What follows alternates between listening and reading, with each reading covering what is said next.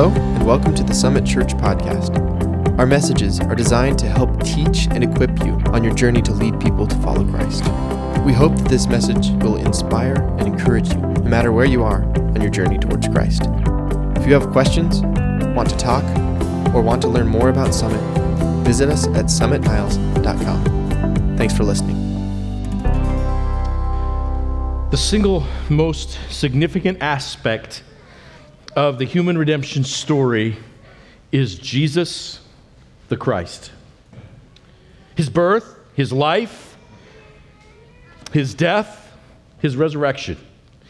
Christmas is a time when we celebrate his birth and his life. The angel announced his birth to Mary and then to Joseph and then to the shepherds who were out in the fields at night. Dr. Luke records what happened there were shepherds living out in the fields nearby, keeping watch over their flocks at night, and an angel of the Lord appeared to them. The glory of the Lord shone around them, and they were terrified. But the angel said to them, Don't be afraid. I bring you good news that will cause great joy for all the people. Today in the city of David, a Savior has been born to you. He is Christ the Lord. It was that silent, starry night when the angels turned their gaze to marvel at the earth. Glory to God in the highest, and on earth peace to those on whom his favor rests. And the heavens gathered breathless around the lowly stable, and all was calm, all was bright. Jesus, he is the Christ, the Messiah. We have to keep Christ in Christmas. Now, here's why the birth of Christ is so important it is essential for our faith. The birth of Christ is essential for our life, it is essential for our hope. It is also essential for our eternity. The apostle John wrote this in 1 John chapter 5. Everyone who believes that Jesus is the Christ is born of God. For everyone born of God overcomes the world. By the way, there is a, there is a key advantage for you. If you are born of Christ, then you can overcome the world. This is the victory that has overcome the world, even our faith. Who is it that overcomes the world? Only the one who believes that Jesus is the Son of God. To believe in the Christ of Christmas makes you an overcomer. He goes on to say, We accept human testimony, but God's testimony is greater because it is the testimony of God, which he has given about his Son. Whoever believes in the Son of God accepts this testimony. Whoever does not believe God has made him out to be a liar because they have not believed the testimony God has given about his Son. And this is the testimony that God has given us eternal life, and this life is in his Son. Whoever has the Son has life. Whoever does not have the Son of God does not have life. I write these things to you who believe in the name of the Son of God so that you may know that you have eternal life.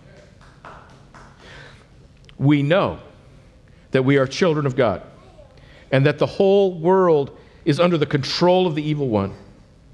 We know also that the Son of God has come and has given us understanding so that we may know him who is true. And we are in him who is true by being in his Son Jesus Christ. He is the true God and eternal life. The Christ of Christmas is essential to our faith, to our life, to our hope, and to our eternity. Behold the King. Do you see Christ as King? He is King in his person. The issue of who Jesus is, it's, it's pivotal in all of spiritual life, the deity of Christ, the eternally existent God of the universe, in the person of Jesus. He was born in a manger. He is our Savior and King, pure and holy and spotless. Behold the King in his person, who, being in very nature God, didn't think equality with God was something to use for his own advantage, but he made himself nothing, taking the very nature of a servant, being made in human likeness, and found appearance as a man, he humbled himself by becoming obedient even unto death. We see the Christ of Christmas in his person. We see him in his presence with the Father at creation, uh, uh, at the creation of the earth. Now revealed to us is Christ on earth. Emmanuel, his name, literally means God with us. And so we behold the King in his, his presence. God so loved the world that he gave his Son, Jesus the Christ, the Savior who has been born to you. He is Christ the Lord. Jesus Christ came to earth to reveal himself to us, to save us from our sin. To deny the existence of Christ is such a display of ignorance that it defies reasoning, it defies history, it defies experience of a believer. The prophesied Messiah was fulfilled in the birth of Christ, the prophetic rang true in him. The testimony of history rings true in Christ. He was born, he lived, he died, he rose again. Against this truth, there is no defense. But you have to believe what the scriptures say about who Jesus is. He was in heaven, came to earth as a man, died as man's sacrifice, rose from the grave, and is exalted in the heavens again at the Father's right hand. Remember that when Christ came, he was born to die. He lived a sinless life. He died for our sins. He, he was buried in a tomb. He rose again from the, from the dead. He ascended back into heaven, and that's where he's at. He's at the right hand of God the Father. And he's waiting for the, the, the, the time when, when his father gives him, scripture says that no one knows the time. He's, he came once to earth as a, as a baby in a manger throne. He's going to be coming back again as a king riding a white horse, and he will uh, be declared King of kings and Lord of lords. Every tongue will confess, every knee will bow and declare that that is true. And yet, we say, well, where, what, what do we do now in the interim when, when he is ascended back into heaven? And he took care of that because before he went, remember, before he ascended, he said, uh, I'm never going to leave you and I'm never going to forsake you. And so, by the power of his Holy Spirit, when he went back to heaven, he promised to send us the Comforter, the Holy Spirit, to live within us. And the Spirit of Christ lives within us and is close as the mention of his name. Christmas celebrates Christ's presence with us. Christmas also celebrates his power. Jesus had the power to do all that he was called to do. And so uh, we remember in his early life and ministry that Jesus had the power to turn water into wine. He walked on water. In fact, he had control of the winds and the waves. He healed the deaf. He healed the blind. He healed the lame. He triumphed over the demons that plagued the lives of men. He had the power to forgive sin. Because he had the power to lay his life down and to pick it back up again, in doing so, he had the power to forgive sin as the Savior who paid the price for our sin, the spotless Lamb of God who takes away the sins of the world. Sin separated us in all of humanity from God, but he had the power to bridge that gap. He was born to die for our sins and made a righteous and make us righteous before him. We celebrate his person, we celebrate his presence. At Christmas, we celebrate his power, but notice we also celebrate his peace. The angel said to the shepherds, Peace on earth, goodwill toward men. One of the things that our world needs as wars are waging on is we need peace. First of all, we need peace with God. That, that we know that our sins are forgiven, that we have a right relationship with Him. You can know that for sure. John affirms that in the scripture. You can know uh, that your sins are forgiven. You can know where your eternal destiny is through faith in Jesus Christ, by believing in Jesus Christ. And the only peace to find in the world that has gone wild is a peace that passes all understanding. There's times where we, need, we not only need peace with God, but we need peace with others. Jesus said, Peace I leave you. My peace I give you. I don't give to you like the world gives. Don't let your hearts be troubled. Do not be afraid. There's something that happens when you believe in Jesus. The peace that we celebrate, the peace of Christ at Christmas. He gives you a peace in your heart and your soul and say, listen, no matter what happens, no matter what I have to go through, I know that He's with me and He's going to give me a peace that'll see me through. Now, finally, I want to share about how we celebrate His proclamation. A couple of things that were proclaimed at Christmas that, that remind us that, that we need to celebrate who He is. The first part is that Christ has come to earth, He is the light of the world, He's the hope for eternal life, He is the giver of eternal life. And that's what we call the first coming of Christ, that Christ came to earth in bodily form. He lived here, He walked here, He breathed our air, and He identified with us. The Apostle John, in another place, he, he wrote this. He said, I write these things to you who believe in the name of the Son of God, that you may know that you have eternal life. And so, the first coming of Christ, the first advent of Christ was come, was come to set his people free.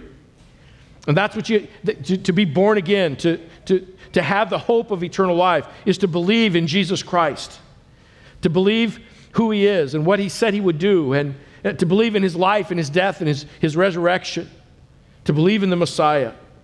Jesus is the long awaited Messiah. He's the anointed, chosen one to save people from their sin.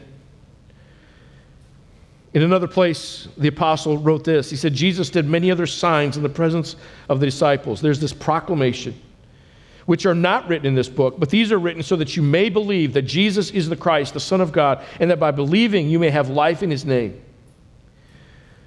And one of the questions to the proclamation of who Christ is, he came to proclaim who he was to the world. When he said, I am Jesus the Christ, Jesus the Messiah, have you given your life to Him by believing in Jesus the Christ? One man in the Bible asked this question. He said, What must I do to be saved? And the answer was simple believe in the Lord Jesus, and you will be saved. Do you believe in Jesus? Now, here's the second piece that is proclaimed that I want you to see um, being proclaimed here today. You see, the first time Christ came, He came as a baby. But the second coming of Christ and the soon coming King of Kings and Lord of Lords, is the second coming of Christ, and he is coming back soon. And so, part of the, the first coming of Christ was to prepare us for the second coming of Christ. There's a day coming when time will be no more, and the archangel will sound the trumpet. And Christ will have this signal again from his Father to return to earth. And this time, Scripture says, when he comes, it won't be a baby in a manger stall, it will be a king. Listen to what the writer in Revelation says. He says, I looked, and behold, a white cloud, saw a white cloud, and upon the cloud one sat like the Son of Man, having on his head, on his head a golden crown, and in his hand a sharp sickle. And I saw heaven opened, and behold, a white horse. And he that sat upon him was called faithful and true, and in righteousness he doth judge and make war. Remember, last week we talked about Jesus coming into Bethlehem after he was born, just before he was um, he died on the cross. He he came riding a donkey, a, a, a, a vehicle of peace, and now Scripture says when he comes a second time, he's going to come uh, riding a white horse. Uh, it's, it's a symbol of, of victory, it's a symbol of, of war, it's a, it's a symbol of, of finality. And his eyes were as flame of fire, and on his head were many crowns, and he had a name written that no man knew but he himself. And he was dressed in a robe dipped in blood, and his name is called the Word of God. And the armies of heaven were following him, riding on white horses and dressed in fine linen, white and clean. And coming out of his mouth was a sharp sword with which to strike down the nations, and he shall rule them with rod of iron, and he treads the winepress of the fury of the wrath of Almighty God. The proclamation of the king Behold the king. And on his robe and on his thigh, he has this name written King of Kings and Lord of Lords. And on that day, or your last day, all that matters is Him. Thank you for joining us for this message from the Summit Church podcast. Again, if you have questions, visit us at summitniles.com. Now go and be the church in the